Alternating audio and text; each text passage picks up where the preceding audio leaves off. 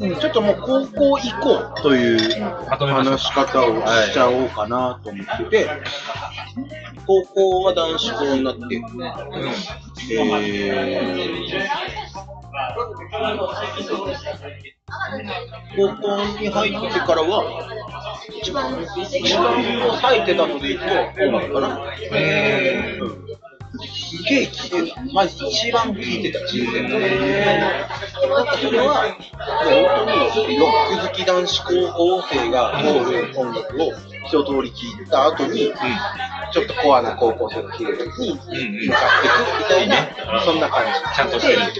えー、友達に、友達っていうか男子校だからもう派手なやつもいれば、うん、本当に地味なやつもいるけど、うん、結構分け隔てなく仲良くしようとか、うん、なんか分け隔てしてなく仲良くしようと思いながらも、基本は一人でいる時間も欲しいみたいな、そのなんかいろんな人に話しかけながら一人で本読んでたり音楽聴いてる時間もあるみたいな、まあ、男子校だからこそできる過ごし方だったんだけど、その辺地味な男の子で開く絵って言って、開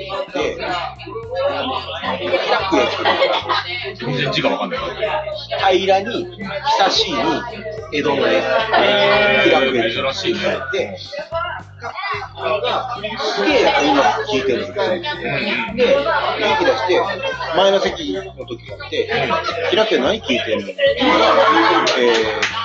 と、あの時はナンバーガールって言ったの。ライブ版、うん、札幌でやったライブ版、解散ライブのライブ版、え、マジ？だ、え、ライブ版なん、俺はナンバーガール聞いたことある、うん、好きだったけど高校にねん生の時だったから好きだったけど、ライブ版って手出しようと思って、うん、なんか普通のアルバムの方が好きだったから、うん、ライブ版聞いたことある、え、ライブ版いいの？なんかライブ版なの？ライブ版が一番いいんだよ。ってなんか熱く返して、なんかその大人しいやつ返してて、マジで聞いてみようかな。そら、え、じゃあいいよ、明日貸してあげるよって持ってきてくれた。そいつの持ち物。で借りて聞いたらめっちゃくちゃかっこよくて、やばっ。でも本当に次の日もう シーディー 返す返す返してやばかったよで仲良くなんか シーディー を貸していい、ね、で俺の持ってる洋楽のなんか何を貸したか全然覚えてないけど貸してで シーディー の貸し借りをするみたいな関係がめちゃめちゃいいし崩れたやつが来てひらめいて、本当にそれだけの関係だから。それだけの関係、そう、携帯の連絡先も知らないし、あの高校卒業してから会ったこともないんだけど、Facebook で大学帰ってからそいつから友達申請が来て、ひろくんじゃん。それで別にメッセージで連絡してたりするわけじゃないんだけど、うん、でひろくんの名前すら俺思い出せなくて、ああそう、本当にそれだけの関係だった。そう、あいつの名前なんだっけなと思って、なんか Facebook で友達と思って遡ったらそいつの名前が出てきて、うん、で、あ、そうだ、ひらくだ。で、フェイスブック、そいつも東京のにせんじゅうきゅうねんとかで止まってるんだけど、うん、あの、そいつの東京もなんかちょっとさ遡ってきたら、うん、にせんじゅうにねん、俺らが大学にねん生の東京で、そいつも大学でお笑いやってたの。へぇー。それ、そう知らなかったか、知ってたけど、あえて声かけてなかったか、そうお笑いやってた。なんかかな川崎に住んでる、うん、で、まあ、当時の投稿があって、うん、でなんかあの辺の大学に行ってどっかわかんないけど、うん、行っててお笑いやってます、うん、いやそうでなんか新宿行って無料のお笑いライブとか、うん、漫才もう考えなきゃなとかってフェイスブックに投稿してるの、えー、なんかスピッツのライブずっと行きたかったけど大学出てきて行けた、うん、なんかの投稿の中になんかタワレコで買った シーディー、うんうんうん、最高なんか電気グループ最高だったとかっていう投稿の中に新宿で無料ライブ漫才も考えなきゃなとかって考え書いてて、なんかこいつと思って。気楽へ。だから当時は気楽へがすごいおとなしいやつで、俺がちょっと明るいやつになるから、俺から気楽へとかって肩抱えて、おいとかって言って、シーディー 貸し借りする感じ。なんで大学入って気楽へって言ってもう一回仲良くしてお笑いの話とかすりゃよかったのかなってすげえ思った。エモいね。いいね。これはエモいな話だな。紛れもないよ。なんか エスエヌエス のいいよ。そうそうそう。良さだね。モバゲーの逆だよ。そうそうああそう本当趣味合うやつだったんで、でしかもなんかだからこそ合同ライブやろうとかそういう話になりづらかっただろうな、お互いシャイだからとかって思うけど、なんかそこなんで一言言えばよかったのになとか思った。今何してんだろうな、すげえ面白い。そうだね、いいね。連絡書いたら見てこれ。でも連絡先わかんないんだよ。フェイスブックとか知らない。フェイスブックのメッセージ見てるかわかんないしね。そうそうそうそう。なんとかなんねえかな。ちょっと連絡してみるか。まあまあ意外と連絡したらいいかもしれないね。っていう、なんかそれが、まあ、でもカルチャーを元にした友達だったから、まあカルチャー必要ですよ。気楽へ会もやりたいね。そう、気楽へ。喋ってくれるかな。めっちゃ平久江の話聞きたいわ。平久江と春樹の話聞きたい。あ、この二人はね、でも前田にも話させてあげたい。いや、そりゃそうだろ。前田も面白そうだけど。前田はね、面白いよ。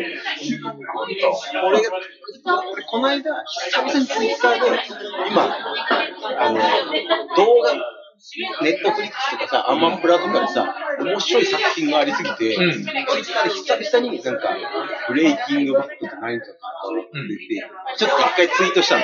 うん、その俺の今、オビワン・ケノービーのドラマがディズニープラスになったりとかするから、うん、その辺を、あの、今やばいじゃんみたいな感じで一回ツイートしたんだけど、唯一お気に入り登録してくれたのが前田だったから、こいつもなんか好きなもん一緒なんだな、今何とかって思って。あ、いいね。そうそうそう。前田にもちょっと話させて。それは聞きたい。春樹、前田、平久江。でも、俺、春樹と平久江の今を知らない。前田は知ってるけど、あ、そう。春樹と平久江の今を知らないから、なんか、泣いちゃうかもしれない。そうね。いいね、それ。だから周りには俺田舎ですげえ恵まれてねえ環境だなって思ったけど、周りの人たちには恵まれてたなって思った。そういう田舎だからこそかもしれないけど、オタクみたいなやつが近くにいて、そいつを見つける嗅覚だけで多分あったんだろうなって思った。多分、互いに近づいてったね。そうそうそうそうそう。気づいてな。そう。あ、いいね。気楽は、俺はすげえ影響を受けたな。なんか、持ってくるも持ってくるのに、あえて聞いたことないようなもの持ってきてくれるよね、きっとね。そうだね、多分、こう、喜んでほしいから。そうそうそうそう。で、お互いにそうで、開けて、なんか、たまんなかった時、うん、して返してる。なるほど。素直じゃない。嘘がないのもいいね。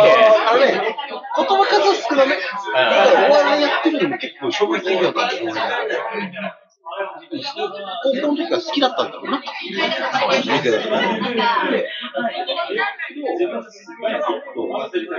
好きなもの、好きな曲があったりしたら、にきょくめよかったねって返してくれる。おー、いいね。マジいい、わかる。だから、そいつの言ってることは信用できるっていう感じだよね。そうそうそうそう。いいね、それが。それだけの友達だから、それ。を朝の会、朝礼の前にちらっと話して シーディー 貸し借りしたら、その後別に喋るわけなんですよね。朝喋る時間なかったら昼飯食ってる時に、平久江さんずっとヘッドホンして、突っ伏してこう音楽聴いてたから、平久江さんごめん、音楽聴いてるのよ。ありがとうね、つって、なんか、ああ、いや、いい関係。ほんとそれだけのことだな。泣いちゃうかもしれない。あ、そうね。音楽はそんな感じ。あいつ今何してる？そうそうそう。本当に高校の近くにスタヤがあるから、そこで音楽のフォームもすげえ良かったし、ロッキンオンが毎月買ってたし、洋楽のやつ、洋楽のロッキンオンも買ったし、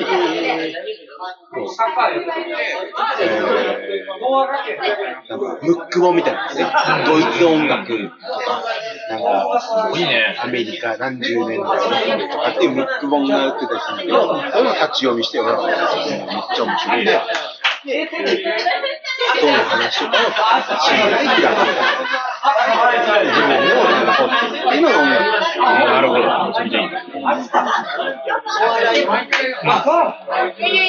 ラジオ。ラジオとの出会い。いいなぁ。羨ましい。高校は。それこそさ、そんなに同じ小学生じゃなかったけどさ、進学校に住んでるからさ、周りに流される形でさ、勉強し始めるこうにぐらいから。で、こうさんの進学クラスに入れないと、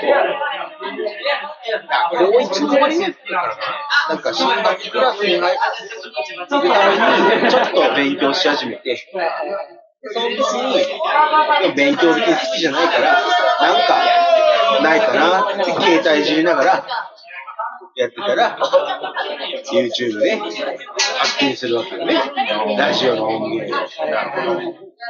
俺が最初になんかもう笑いすぎて、うん、弟隣の部屋は弟が大丈夫っつって言いに来たのが俺ないないと悪い人の夢ってこうあるね。その中のジャネット・ジャクソンもネタに今もたまに来るんですけど、ジャネット・ジャクソンってなんかセックス依存症だとかっていうニュースが出てきて、エロい女の人っていうキャラクターで悪い人の夢でジャネット何々してましたそして、えー、そのエロい話をする。エロいネタをするみたいなコーナーで、ジャネット祭りっていう回があって、その回が YouTube に上がってて、それを聞いたときに、爆笑しすぎて、なんか当時もう、え、その、中学の時のエロの捉え方とはまた違ってるわけじゃない。その、面白としてのエロの側面も理解してくるわけじゃん。一応高校ぐらいの。で、そこで、でもこのジャネット、深夜ラジオで誰も知らないやつを自分はジャネットエロネタ聞いて、めっちゃ面白い、もう爆笑しすぎて、そこが深夜ラジオの入り、すげえ面白い。まあオールナイトっていうのがなんか俺の中で結構で、えー、オードリー。その時はオードリー。オードリーは俺初回から聞いた。あ、聞いてたんですよ。すごい早いね。オードリー。で、オードリーも、レッドカーペット。俺だって、えっと、にせんはち、きゅう、じゅうが高校だよね。そうだね。そう。だからにせんはちねんの エムワン で出てきた。そう、オードリーがね。最初から。そう。だからにせんきゅうねんぐらいから単発でラジオ始まった。で、レギュラーラジオ開始してみたいな感じだったんですね。だから、にせんはちねんの時って、レッドカーペット、これからも出てるね。レッドカーペット出てる時のオードリーは、あ、こいつだって思ってる。これ、キャラっぽいしね。レッドカーペット芸人だっこいつだって全員に対しても、だから、大して見てなかった。当時、お付き合いしてたオードリー、オードリー当時大人気だったね。だったね。オードリー、面白い。で、言ってたんだけど、なんだよとかって言ってた。でも、これは別ルートでラジオ、シングルラジオが面白いって気づき始めたから、なんだよ、でもまあ、聞いてみるかとかって聞いてみたら、面白いみたいなので、そこに出会う。なるほど。で、そこから、爆笑。当時は何でも結局ジャンプにじゃ行ってこれだ。何も行ったりしなかったとは、なんか、そこが微妙なんだな。クリームがないとも、後追いの量も間違いないんだけど、高さんぐらいの時は聞いてたのかな、なんか。過去のやつだから、それから帰ってからちょっとさらばじゃないけど、ニコニコ動画に上がってたのを聞いてたの。へえ、上がってたの。上がってたの。あ、なるほど。あのクリームのやつとか、なんかすごい深夜ラジオだけだったの。もうまさに、うんうん、もうなんかテレビのお笑いとかあんまり見てなかったの。そうなんだ。荒引き団は見てたまに見てた。ああ、たまに見てて、荒引き団たまに見てる。面白い面白い。本当にラジオなんだ。そうなんだ。いいね。でも各影響を受けそうな感じだよね。感じだ。まあ、ディーブイディー 借りたりしてはしてた。だからネタ、それこそ単独ライブの ディーブイディー とか、そう、なんか、スタイルからあったから、それはチラッと見たりましたけど、そうね。テレビ番組これっていうのがなかったな。そうなんだ。ラジオ。すごいね。でもそれの感じだけど、大学でお笑いやろうって思うんだ。だからかもしれない。なんか、そ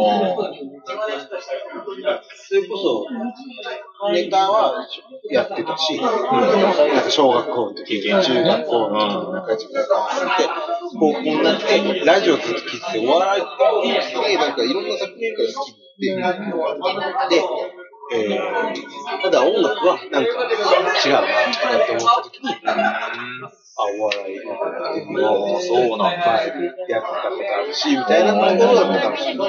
音楽違うなって思う。なんなんで違うなって思うと、えー、まず中学校の時に、上手じゃなかった演奏が。あ、そうなんだ。あと、その要は理論的な部分でそのセンスがないなってのはすげえなんか肌感覚のところがあるんだよね。そうそうそうそうそうそう。なんていうの？本当に上手い人ってなんかギター弾いてると曲に乗っている。ああ、なるほどなるほど。そうそうそうそう。そのコード進行というコード。そういうのはなくて。天才ではないなっていう感じがしたんだ。そうそうそうそうそうそうそう。それは違うなっていうので、じゃあ、そういう技術的なこととかじゃなくて、ってなった時に、終わらなかったなとかっていうのを考えたことです。なんか、僕もはっきりとは覚えてないけど、そうかもしれないね。まあ、本は、うん、国語の先生がすごい俺のこと気に入ってくれてて、高校の時に、大岡翔平の伸びって、戦争の当時の話が、要はあのドストエフスキーの罪というやつ。はいはいはい。なんか、ああいうのを、ああ、俺罪と罰の話載せた。を、なんか、読めって。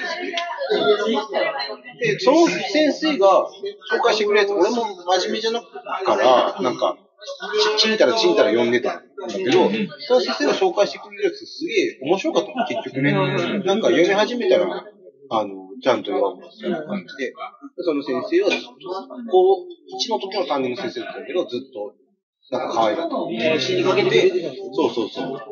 あの、大学卒業してからもなんか会いに行って、高校卒業してからも会いに行って、なんか寿司を掘ってくれて。別に部活の先生でもなんでもないんだけど、なんかその、うん、そうそうその先生に、すごい、俺は、さらになんか先生も認めてくれたっていうのは、なんか国語はすごい得意だったから、その先生も多分気に入ってくれてたことがあったんだろうけど、国語の授業中になんか、要は現代文読み、読むためにさ、うん、ワードの勉強とかあるじゃん。なんかその、えー、パラダイム、シフトとか、現代用語とか、ね、そうそうそう。そういう話の中で、なんか俺退屈だなと思って、あの、音楽すごい好きだったから、あの、サマン・オブ・ラブっていう現象があるんですよね。せんきゅうひゃくろくじゅうななねんとかに起きてて、ヒッピー文化の話。その要は、えー、この世の中、あり方がどうとか、そういう時代だそうそうそう。で、せんきゅうひゃくろくじゅうきゅうねんにウッドストックフェスティバルがあって、あの、こう、人がすげえ集まっちゃって、ジャニス・ジョップリンがどうで、あの、ジミヘンがどうでみたいなのがあるんですよね。ああいうのって、えー、背景にベトナム戦争があって、それに反戦とか、ベトナム戦争もごじゅうごねんから始まってななじゅうごねんのにじゅうねんかん続いてるんだけど、そこの、あの、アメリカの人たちの疲弊もあっての、そういう文化的な面で、えー、発散させたみたいな現象を、なんか要はそういうパラダイムシフトとかそういうワードを勉強していく中で、せんきゅうひゃくきゅうねんぐらいとか、ななじゅうねんっていう現代文の論説みたいなのを教えてきてる先生だった、その先生ね。その話の流れで、ああ、じゃあ、ベトナム戦争がこうで、ウッドストックがこうで、とかって、プリントの、なんか、その、空欄の、空白の部分にバーって書いてて、他の問題は回答しないけど、その、俺の思ったことを書いたプリントを提出したんだよ。おー、そう。そしたら、れいてんついてるけど、花丸つけて返してくれたんだね。あ、いいね。これ面白いじゃん、みたいな、赤ペンで。物語だな物語だね。そう。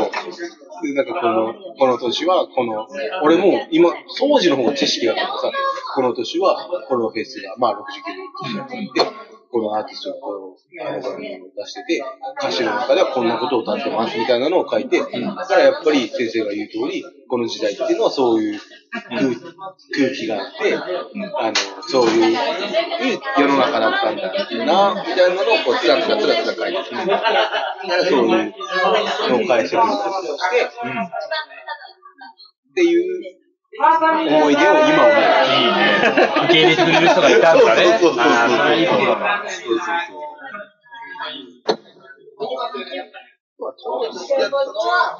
さっき言った音楽のムック本とかすごい読んでたけど、本は、川上美恵子がそうですけど、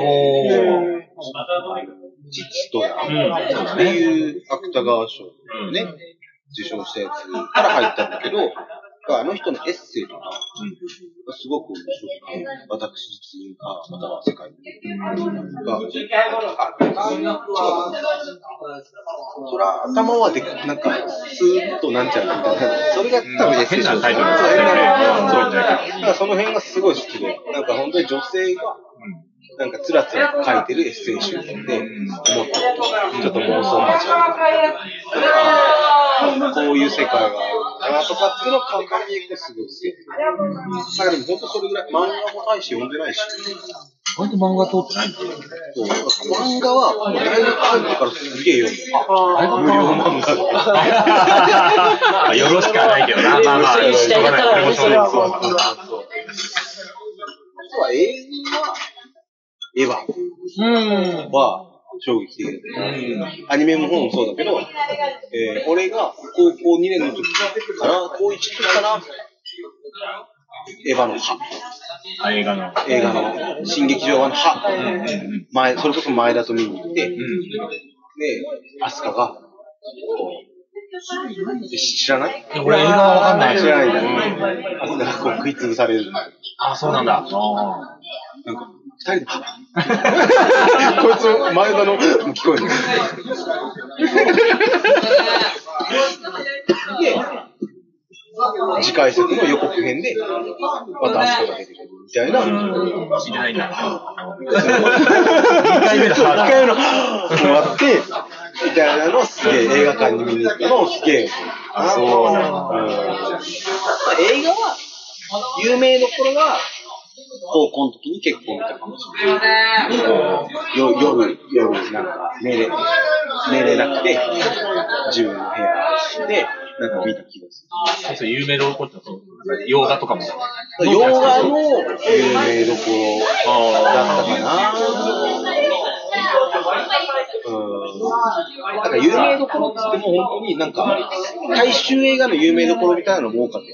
オーシャンズイレブンとか、なんかそういうのも見たし、なんか古いのを、あの、見たりしたけど、あの時に、そんなすごい本数は見てないけど、なんか、暇になったら映画を見ようみたいなのもちょっとあったりして、うんうん、本当にでもそんぐらいで、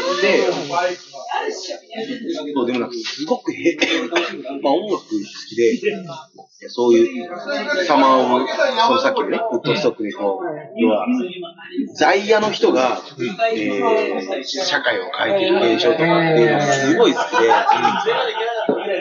で、なんか、田舎の閉塞感みたいなのも感じたから、なんかこう、行動を起こすののかっこよさとか、その、まあ、サマーブラブ、セカンドサマーブラブっていうのもあって、音楽の話めっちゃこれあるけど、あの、これはイギリスの方で起こった現象で、うん、それも、要はイギリスの経済的にも、すごく閉塞感が、閉塞感がある時代の中で、あの、エムディーエムエー っていう合成麻薬がこう開発された時に、あの、森の中で若者たちが集まって、レイブって言われる、あの、要は、ダンスミュージックをかけて、うん、で、そのダンスミュージックが エムディーエムエー を摂取した時に一番気持ちよくなるようなトランスみたいな。トランスみたいなのを、えー、かけて、森の中で一晩中踊り狂う。はいはいはいはい。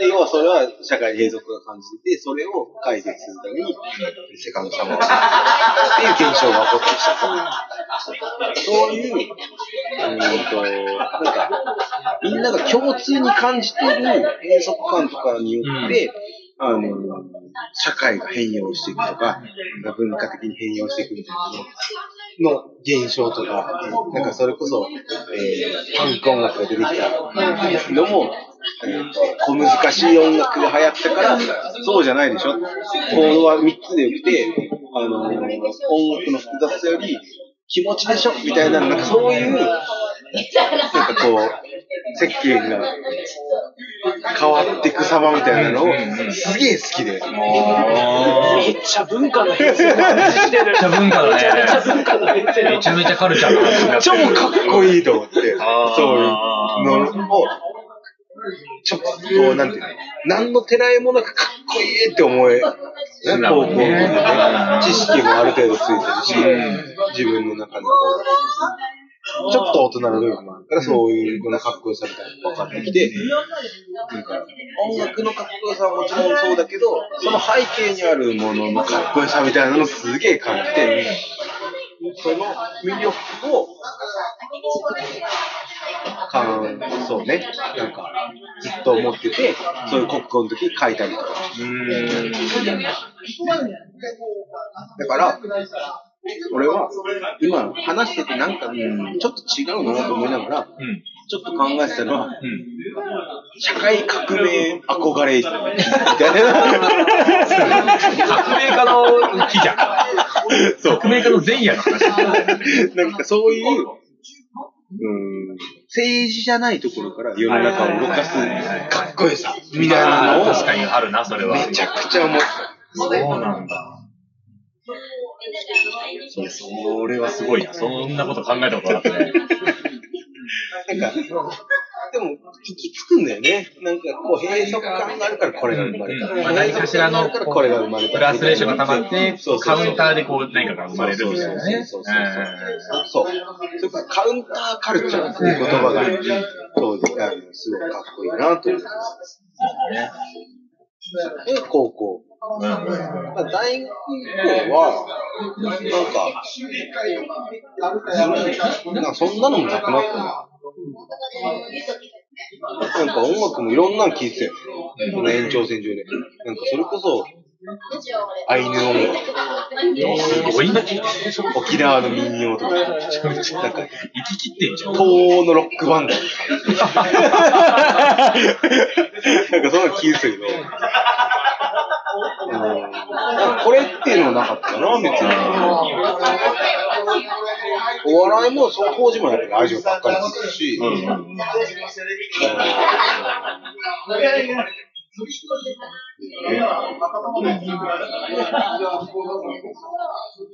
なんかひねくれてたよね。なんか多分大学来ていろんな人がいるのを目の当たりにして、うん、なんか田舎のそのお山の大将だったやつが、そのなんかもっと自分より詳しいやついっぱいいるし、っていうところでは俺も違うのかなとかって思ってたもんね。自分が揺らいでた。そうそうそうそうそうそうそう。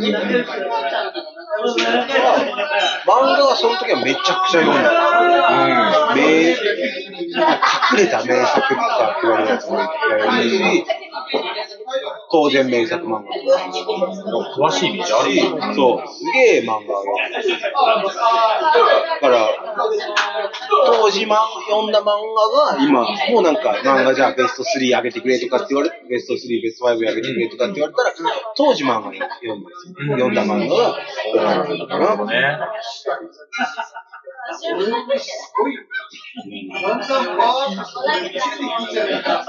まあ、大学に卒業してからも、なんかアマプラとか、ネットフリックスとか、アイモデルしてからもすごい、漫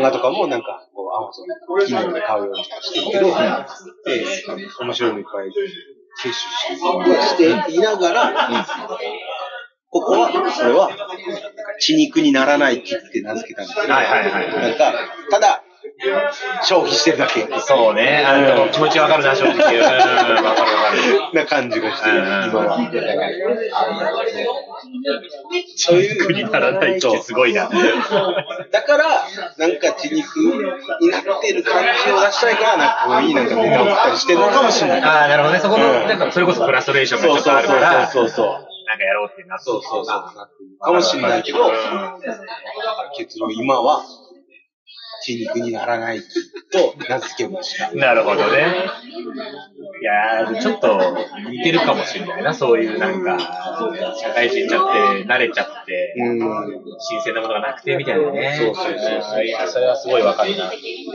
いうのが、大学以降。なるほど。でございました。いや、すごいね。深いね。いや、正直ちょっと深いなと思っちゃった。マジで？いや、すごいすごい。だから、早いし。早いしさ、すごい人の話出てくるようになった。そうそう、影響をやっぱ受けたっていうのは、それがすごい良かったんだよね。そうね。確かにそうだね。周りの人に影響を受けて、好きになってるのがあるみたいな。そういう声なかったなと思う、自分では。うん、そんな私のカルチャーヒストリー。どうでしたどうでした話してみてどうでしたなんか今締めようとしてたけど、話してみてどうでしたなんか、うんと、社会みたいな、うん、そう、要は、なんか、物語にしたいなって気持ちもあったし、なんか中君みたいに、あの、要は、当時の熱を持って、その、要は、あのゲームを作って、小学校の時ゲームを作ってるんですよ。うん、なんか、当時の熱を持って話してるから、ああいう風にしたいなとも思ったけど、自分で自分のこと考えていくうちに、なんかどっちにもならないな。って思ったから、うん、ある程度淡々と話しながら、うん、ただ、うんと、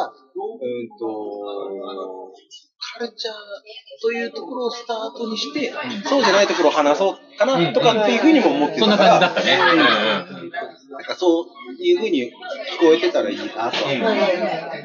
一番エモかったと思う。なんかすごいいい、なんかね、映像も浮かぶしね。よかったですね。はい。いや、よかったと思います。ありがとうございます。じゃあ、我々さんにんは、とりあえずここで、終了で、また次ちょっと次回誰かゲストを呼んで、呼んでやりたいなと思っております。はい。誰になるかわかりませんが。はい。ありがとうございました。